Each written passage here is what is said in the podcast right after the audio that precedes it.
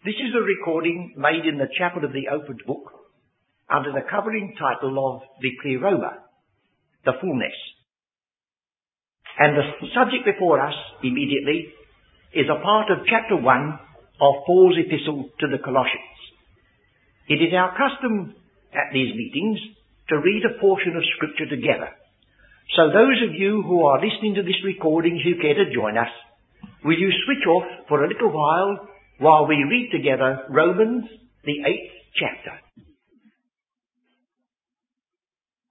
In our last study, we were dealing with Colossians chapter 1, and our attention was directed particularly to verses 16 to 19.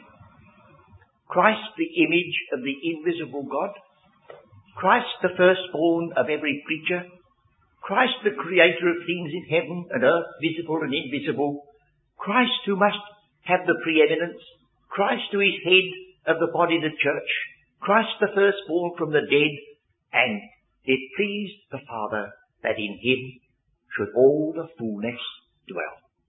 Well now, the subject before us particularly this evening is what we find in verse 22.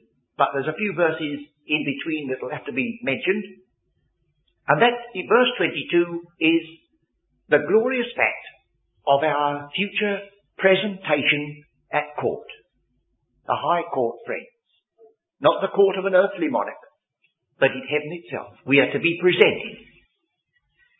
Now, if we had any qualms and troubles about this, they're already quietened by what we've seen in verse 12. Let's go over that again. It belongs to our peace. Giving thanks unto the Father, which hath made us. Now that's past, isn't it? It's something done. Which hath made us meet to be partakers of the inheritance of the saints in the light. Now that is echoed in verse 22, in the body of his flesh, through death, to present you holy and unblameable and unreprovable in his sight.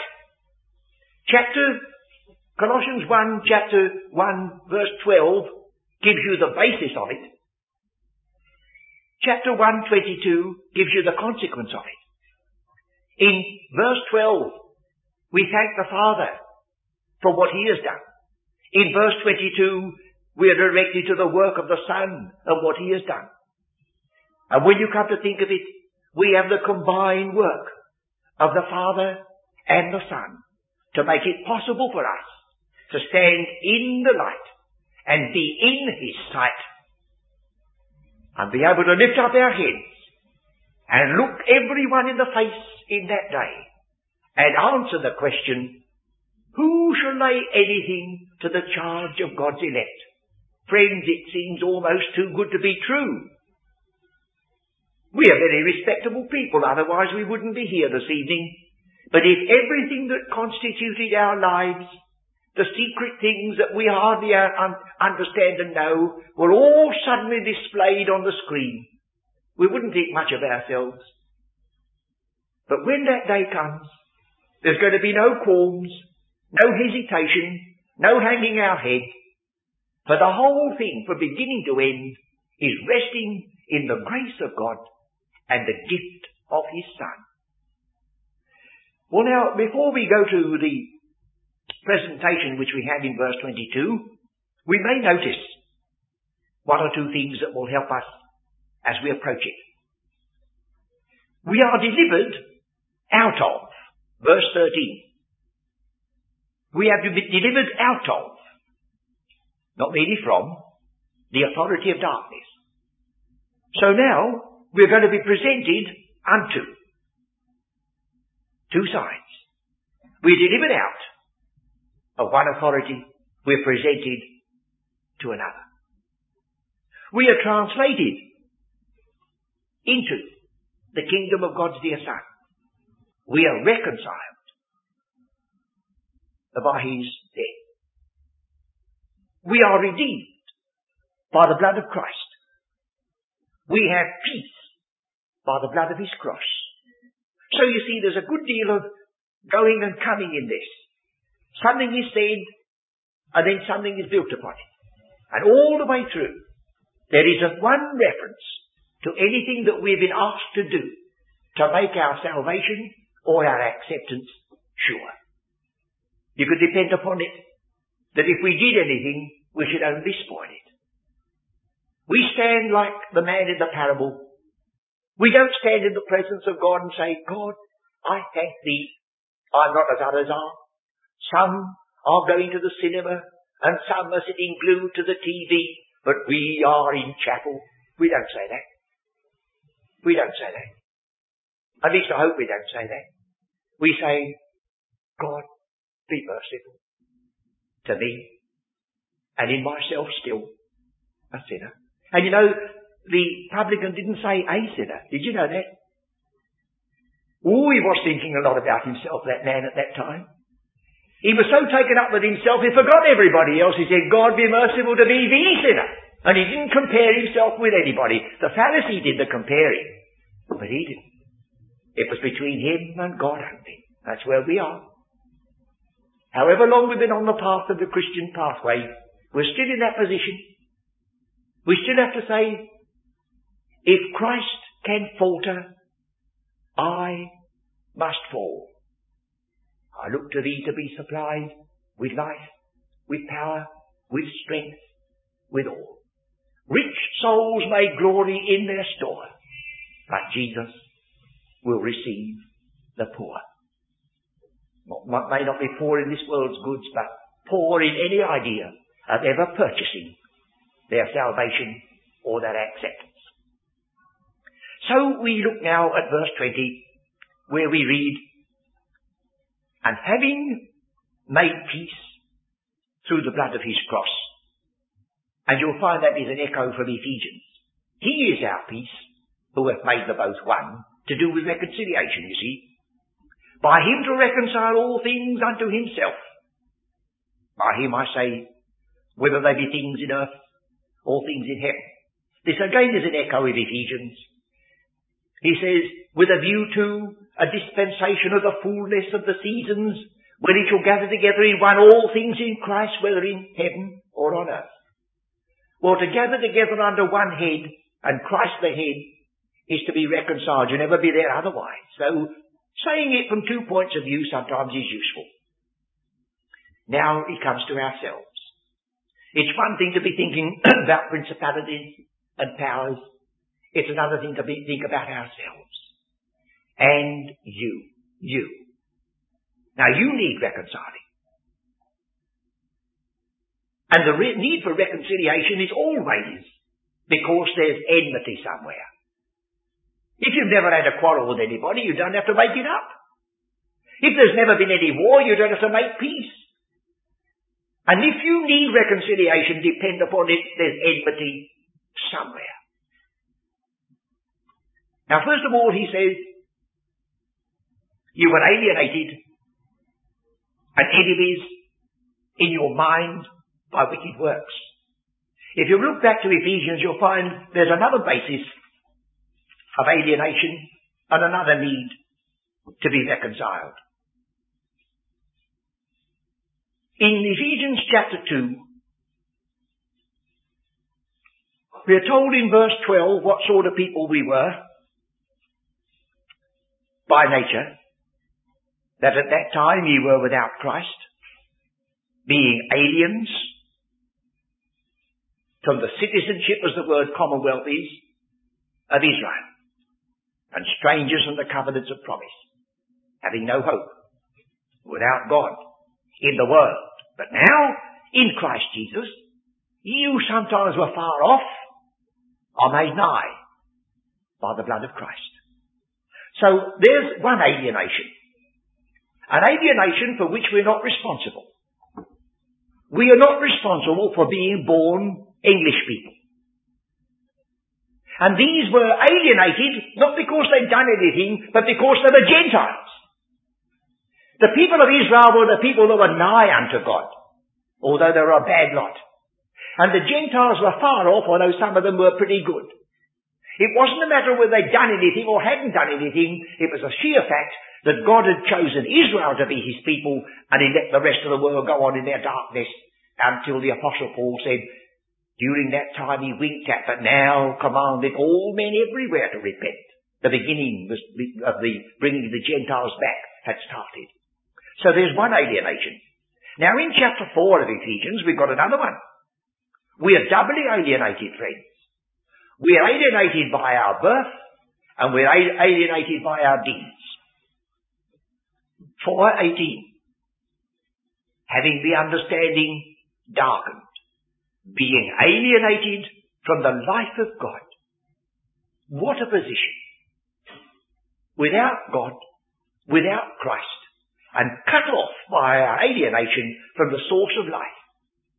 Alienated from the life of God through the ignorance that is in them. Ignorance. Not really knowing the mind and will of God. Shut you out. We're not saved by what we know. And we've got to be watchful about being puffed up by what we know, as Paul says. But oh, never let us undervalue ignorance of the mind and will of God. But if only we knew His will, if only we knew His word, if only we knew His purpose in the true and fullest sense, it must make an essential difference to us. So it puts it here. Because of the blindness of their heart. So Ephesians tells us we're alienated from two points of view. And then, in Colossians, we've got it once more. Colossians 1.21, we are aliens because we are enemies in our mind by wicked works. Keep Ephesians because there's an enmity in Ephesians. Colossians 2, uh, Ephesians 2, verse 15 having abolished in his flesh the enmity. So there's an enmity that has to be abolished. Oh, of course, if you're going to reconcile somebody, you've got to cancel the enmity. And notice the coming into this strange expression, in his flesh. We've got it in Colossians, so we'll see it again in a moment. So there we have an enmity. And in verse 16, uh, that he might reconcile thee both, the articles there, unto God in one body by the cross, having slain the enmity thereby. All this enmity had to be dealt with. And how was it dealt with? It was dealt with in the person of Christ. He was slain, friends, in disposing of this enmity. Because, coming back to Colossians, it says, in the body of his flesh, through death. Oh yes, this is the only means. The only way in which reconciliation can be brought in is by the fact that our Saviour left the glory, became a man. Let's look at one or two passages which stress that. Ephesians, we've already read, speaks of the enmity, and in his flesh and in his flesh alone was it possible to dispose of it. In another passage we read, the veil of the temple was rent in twain from top to bottom. That wasn't the middle wall of partition, but it was the same idea. It was something that kept you out. And Hebrews commenting upon it says, the veil, that is to say, his flesh. Now if Christ had never died, his very perfection here in this life would have been a veil between us and God. The more we had to say He's perfect, the more it would have condemned us. We are not saved simply because Christ came. We are saved because He came with one object. What was that object? Let the scriptures speak plainly to us. Hebrews chapter 10.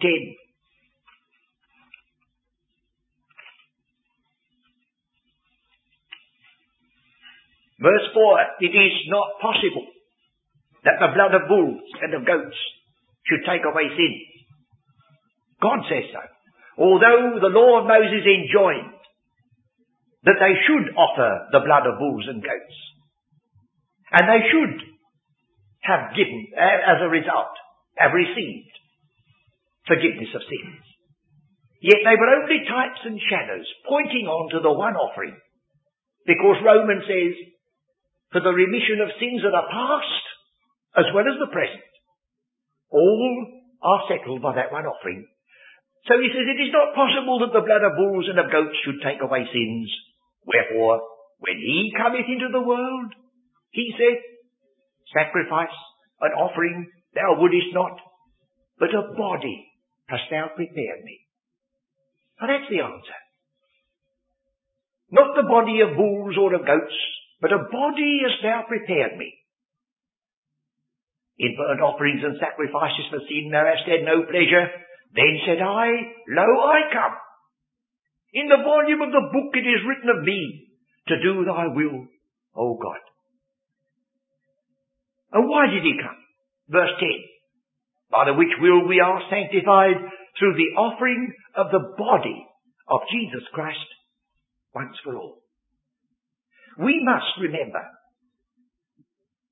that if the Lord Jesus Christ did not become a man and was not really flesh and blood, we have no Redeemer.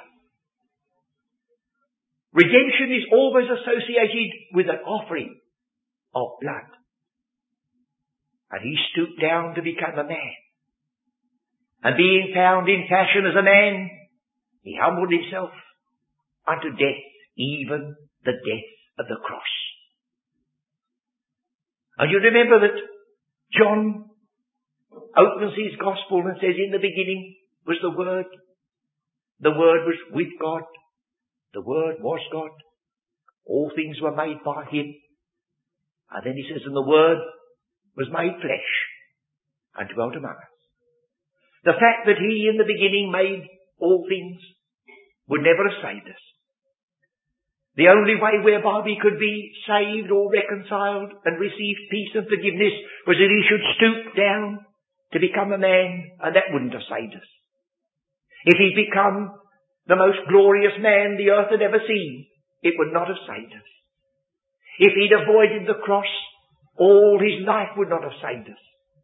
He came with one specific purpose, to do what sacrifice and offering could never do. Put away sin by the sacrifice of himself. You may say to me, oh, well I know that, friends, you can't know it too much or too well. And you can't know it too insistently when you're speaking to others. It is not sufficient that somebody nods his head and believes this and believes that and believes the other. That may be a patronizing of God.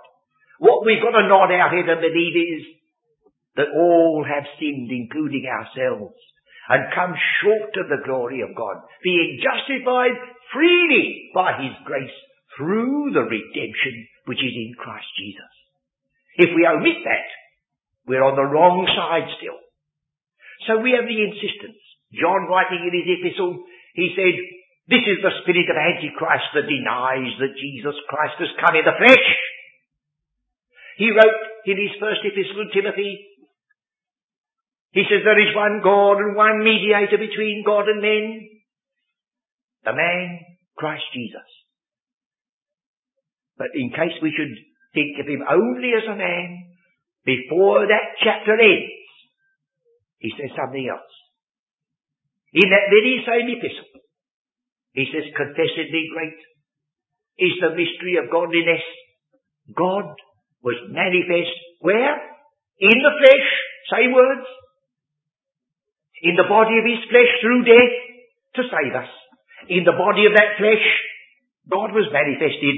And so we have in Colossians chapter 2, verse 9, for in him dwelleth all the fullness of the Godhead bodily, not merely spiritually, bodily.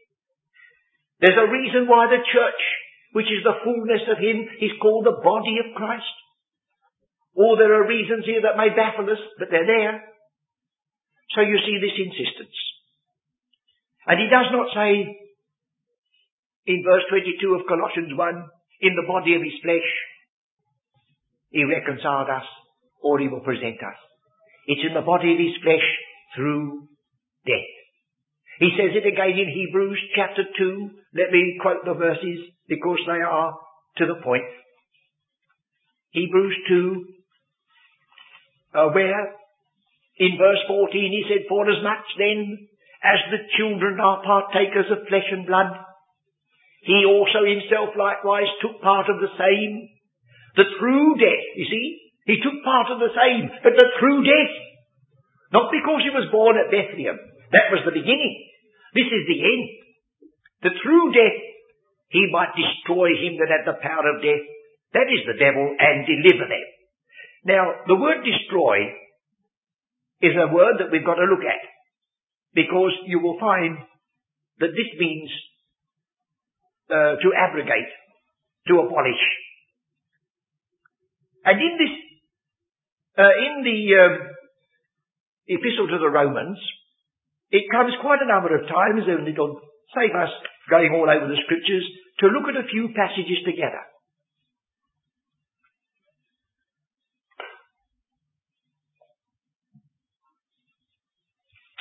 This word to abolish. Chapter 3 of Romans. Chapter 3 of Romans. Verse 3. For what if some did not believe? Shall their unbelief make the faith of God without effect? That's the word. Rob it, rob it of its influence without effect. Or verse 31. Do we then make void the law of God? The law through faith? Do we empty it of its meaning? Or chapter 4, 14. For if they which are of the law be heirs, faith is made void, and the promise made of none effect. And chapter 6, verse 6. Knowing this, that our old man is crucified with him, that the body of sin might be destroyed, made of none effect, abrogated, put out of working order, disposed of. And we might as well get the other, chapter 7, verse 2. For the woman which hath a husband is bound by the law to her husband as long as he liveth. But if the husband be dead, she is loosed. The marriage is none effect, it's finished. And in verse 6, but now we are delivered from the law that being dead when we were held, that we should serve in newness of spirit and not in oldness of letter. Delivered from. Again, see how many ways this word abrogate or destroy is used. Well, that's what he did. In the offering of himself. He cut right through all those obligations which had put condemnation onto us. Cancelled them. Set us free. Well, now I think it's time we looked a little bit more closely at this word in verse 22. So, in my usual custom, we'll look at another verse. I might as well have a poke at myself and let somebody else do it afterwards, mightn't I? So the other verse we're going to look at is verse 28. Whom we preach, warning every man and teaching every man in all wisdom, that we may present every man perfect in Christ Jesus. There's a twofold presentation in front of us, friends. The first and most glorious one is that we are going to be presented by the Lord Himself. And the basis of it is His finished work. And then Paul comes along, all very, very meekly and very lowly. He says, and you know, I want to be there too. And I want to present you. I shall present you because I died for you. I shall want to present you because I taught you and you believed it. We may not get to that one tonight, this verse 28. It may come better when we reach it in its true place. But there's a twofold presentation. One, through the finished work of Christ, and then those who believe Him and grow in the truth and be, and become, as it were, as he says, perfect.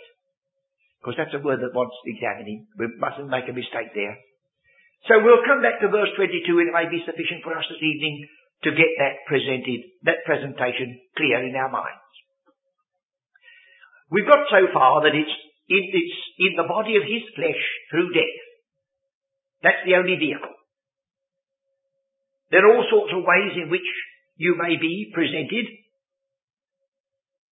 at court, if you belong to a certain grade in society, or if you have made some outstanding contribution to life. in any realm of art or science or business. But the only ground of presentation here is that Christ has died for you. No possibility of getting in otherwise. There's a reason why in one of the parables, there's a little bit comes at the end, strange little bit, after the guests are all assembled at the wedding. The king goes round and he says to one man, he says, friend, how camest thou in hither, not having a wedding garment? Well, he didn't say, oh, well, I didn't see any reason. No, no, no. It's said he was speechless. We got plenty of arguments just now what we would do and what we wouldn't do, but not then. You cannot gate crash into this. You cannot get in by somebody else's favour. You can't bribe anybody or buy tickets.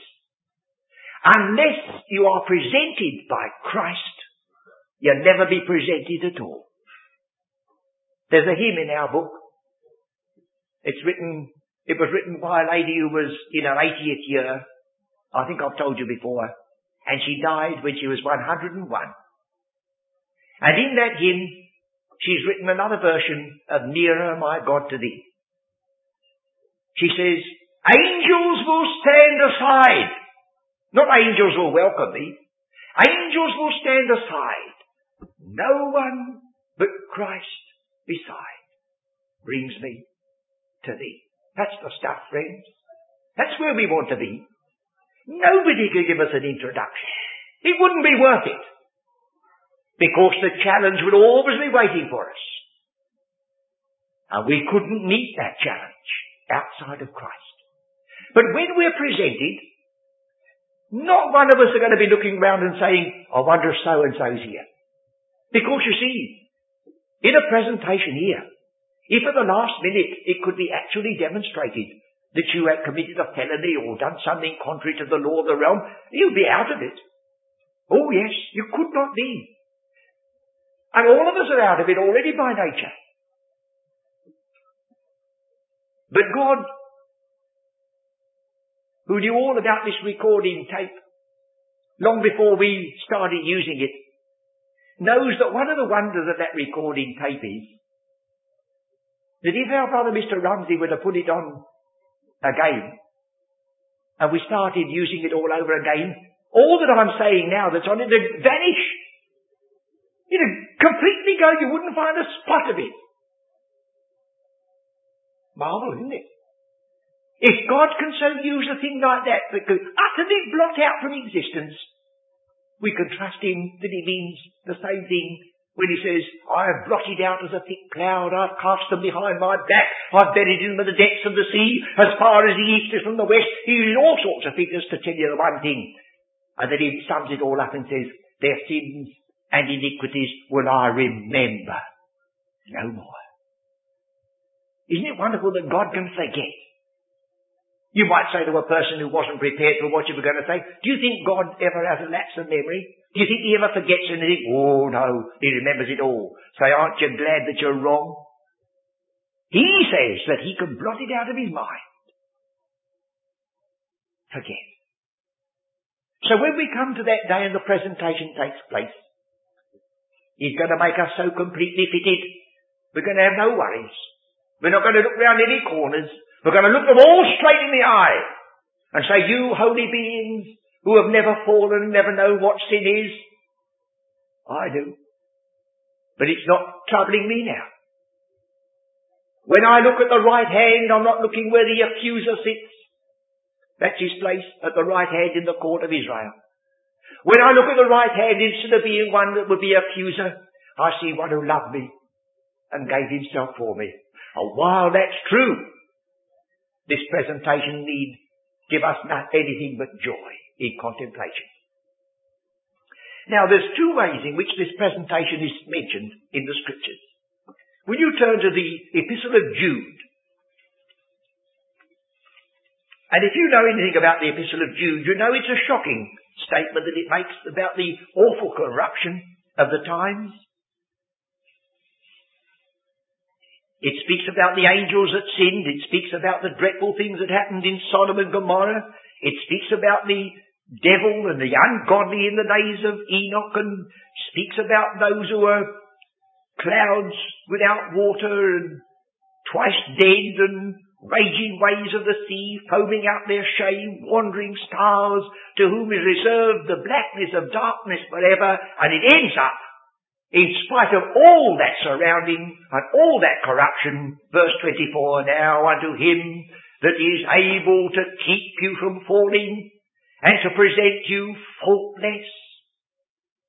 Present you faultless. Look at those people. But before we go further, look at the beginning of this same epistle of Jude. First verse. Jude, the servant of Jesus Christ, and brother of James, to them that are sanctified by God the Father and preserved in Jesus Christ and called. We are preserved. Now, in the midst of corruption, we're going to be presented then. But now there's a, a little difference. The Greek word used by Jude is the word histemi. Never mind whether you know what it means, just listen to it. Histemi. The Greek word used by Paul is paristemi. Now, Jude says you're going to be presented before, before the presence of his glory. But the epistle to the Ephesians and the epistle to the Colossians says you're going to be presented beside him. It's a deeper word. The one is in front of the throne and the other is with him.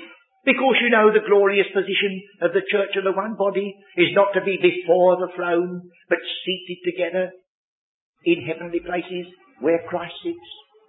So the very word is changed. In Jude it's a wonderful presentation before the throne, histemi. But Paul adds the word para, beside, alongside, when he speaks about the presentation of the church of the one body. Now, as he has used this reference to presentation in Ephesians, I think we must include verse 27 of chapter 5.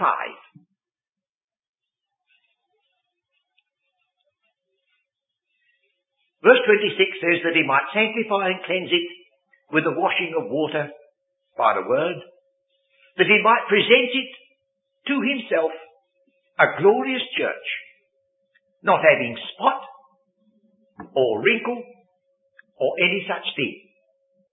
That's a beauty treatment, isn't it, friends?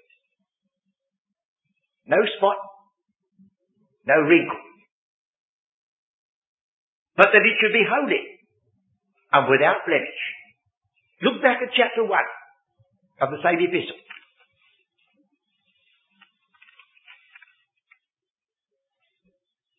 Verse 4. According as he hath chosen us in him before the foundation of the world, that we should be holy and without blame before him in love. God chose us before we were born that we should ultimately be without blame. And Christ, by his work, his cleansing and his work for us, has guaranteed that we shall be presented without blemish, without blame. Now in Colossians, there's a little addition. It's even more wonderful.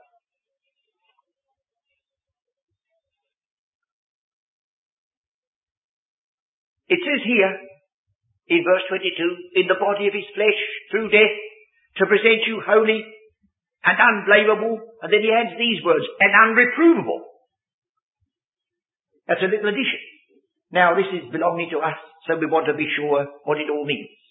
First of all, let's collect together the words that mean without blemish. Now we've looked at two of them. I'll only mention them again. Ephesians 1 4, He chose us that we should be without blame.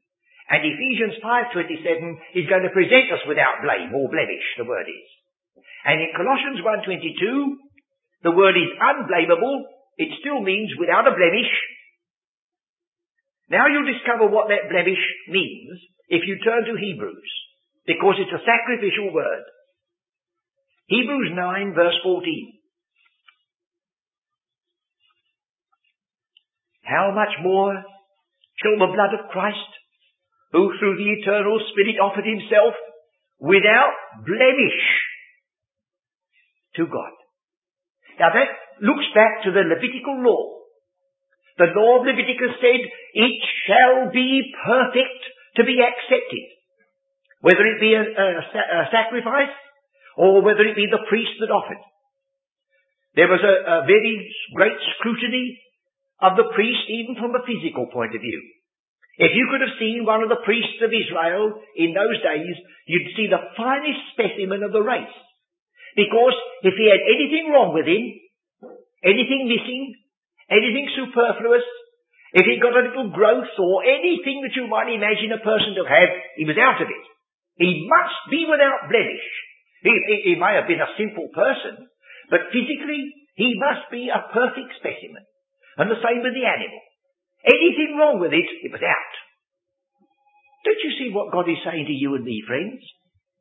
He says, you are going to be so accepted in the beloved that in the temple of God, in the temple of God, you'll find your place. You'll be without blemish. You'll be like the sacrifice and the priest. And in, in, while we've got this in mind, 1 Peter chapter 1 verse 19, you'll find there again it has to do with sacrifice. 1 Peter 1.19 We are not redeemed with corruptible things, but with the precious blood of Christ as of a lamb without blemish and without spot. That's the character of the Lamb of God. Well, then the other word in Colossians, unreprovable. We are to be without blemish. That's the temple word. Unreprovable is the law court word. Now the verb that gives us this word, unreprovable, occurs six times in the Acts of the Apostles and once in the Epistle to the Romans. So the word without blemish occurs seven times in the New Testament and the word unreprovable, this particular word, occurs six times in the Acts and once in Romans. So shall we look at these in the Acts of the Apostles? They are all grouped together. It won't take us a minute or two. The Acts of the Apostles, 19th chapter, verse 38. This is the town clerk speaking. Verse 35, the town clerk has been an uproar. He says in verse 38, Wherefore if Demetrius and the craftsmen which are with him have a matter against any man. The law is open, and there are deputies. Let them implead one another. If they have a matter against anyone. That's, if they've got something that is reprovable, same idea. We'll see it presently grow in front of us. Verse 40. For we are in danger to be called in question Called in question. Same word as the word unreprovable. When I say the same word, one is a noun and one is a verb. It doesn't matter, does it? I mean, you sing a song, you don't sing a speech. So if I can prove by the verb the meaning of the word, it's just the same. Look at chapter 23 of the Acts of the Apostles. Verse 28. But when I would have known the cause whereof they accused him, that's the word reprovable. He was reprovable, accused. Or look at the verse 29. And when I perceived, whom I perceived to be accused of questions of their law, accused. 26, Acts 26, verse 2. I think myself happy, King Agrippa, because I shall answer for myself this day before thee, touching of all things whereof I am accused of the Jews. And verse 7, the last reference, unto which promise our twelve tribes, instantly serving God day and night, hope to come, for which hope's sake, King Agrippa, I am accused of the Jews. Well now you know what I'm going to say now. I've said it so many times, accused. We read Romans the eighth chapter, didn't we? I think we better look at it again even though we know it by heart. Romans 8, verse 31. He summed up now the work of Christ on our behalf and all the purpose of God vested in him. What shall we then say to these things? If God be for us, who can be against us? He that spared not his own son, but delivered him up for us all, how shall he not with him also freely give us all things? Who shall lay anything? Here it is. Who's going to accuse us? Zechariah chapter 3, I saw the priest and Satan standing at his right hand to resist him or to accuse him. He says, who shall lay anything to the charge of God's elect? It's God that justified. It's Christ that died, who rose again, yea, rather than this right, oh, makes intercession for us. He piles it on. So we come back to Colossians. In the body of his flesh, through death, to present you holy. Now that includes two things. It includes without blemish from a sacrificial priestly point of view, it includes an absolute discharge in the law court of God. No finger can be pointed at you. All debts cancelled. All sins forgiven. Everything lifted. And instead of that a positive acceptance in the beloved. Oh, what a position we have. Would you believe it, friends, that some still think that because we believe the teaching of Ephesians and Colossians, we haven't got any gospel to preach. It would make you smile if you didn't pity the people. And when we hear some of the gospels they preach, the muddle and mix up there is with regard to parables of sowers and all because they haven't obeyed the principle rightly divide the word of truth. We have no need to apologize. But it is good to remember that if ever the charge is made, we can soon begin to, to give them even the believer, a gospel that they perhaps have never yet endorsed or believed. Well now that means to say we've looked again at this epistle from another angle. We've considered the person, and he always must be first, the creator. The creator of heaven and earth, visible and invisible. We've seen that he's the firstborn in all creation. He's the firstborn from the dead. And that one, and that one alone, is the one who became our kinsman redeemer. And largely what we're saying here is the expansion in doctrinal terms of what's incipient in the word redeemer in the Old Testament. In the Old Testament, Every time you read the word Redeemer, it always means the next of kin. No word in it meaning, meaning redemption at all. It means your husband's brother, your next of kin. But because in the law of Moses the next of kin had the right to redeem and was the avenger of blood, that was impressed upon that people. That the only redeemer they could look for was one who was next of kin. And then you go into the prophets and you find that word redeemer is used of God himself. The Lord of hosts is the kinsman redeemer. And Job knew it.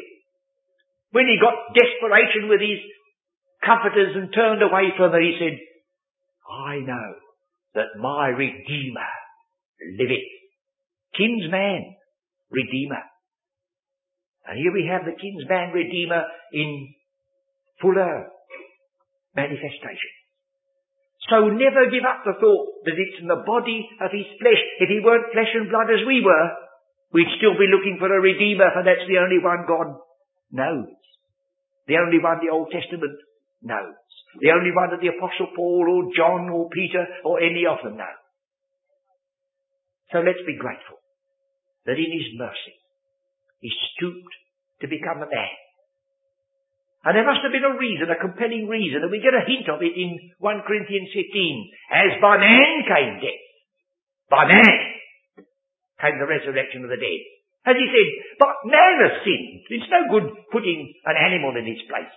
A lamb may be a picture of Christ, but that lamb will never take away sins and never touch a conscience.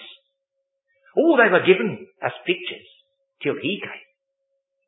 And if he'd remained in glory, our redemption would still be undone. If he'd laid it upon an angel, it would still be undone. So there's another word that we want to remember, and with that I close. Himself. Himself. Christ loved the church and gave himself for it. The Son of God who loved me and gave himself for me. The Son of Man came not to be ministered unto, but to minister, and to give his life, himself, a ransom for many. Himself.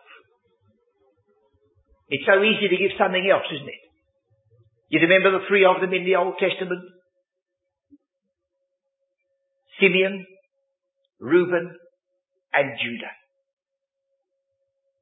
One says, he'll offer this. One says, he'll offer that. I think Reuben says, slay my two sons. Judah says, I offer myself. I will be surety for him.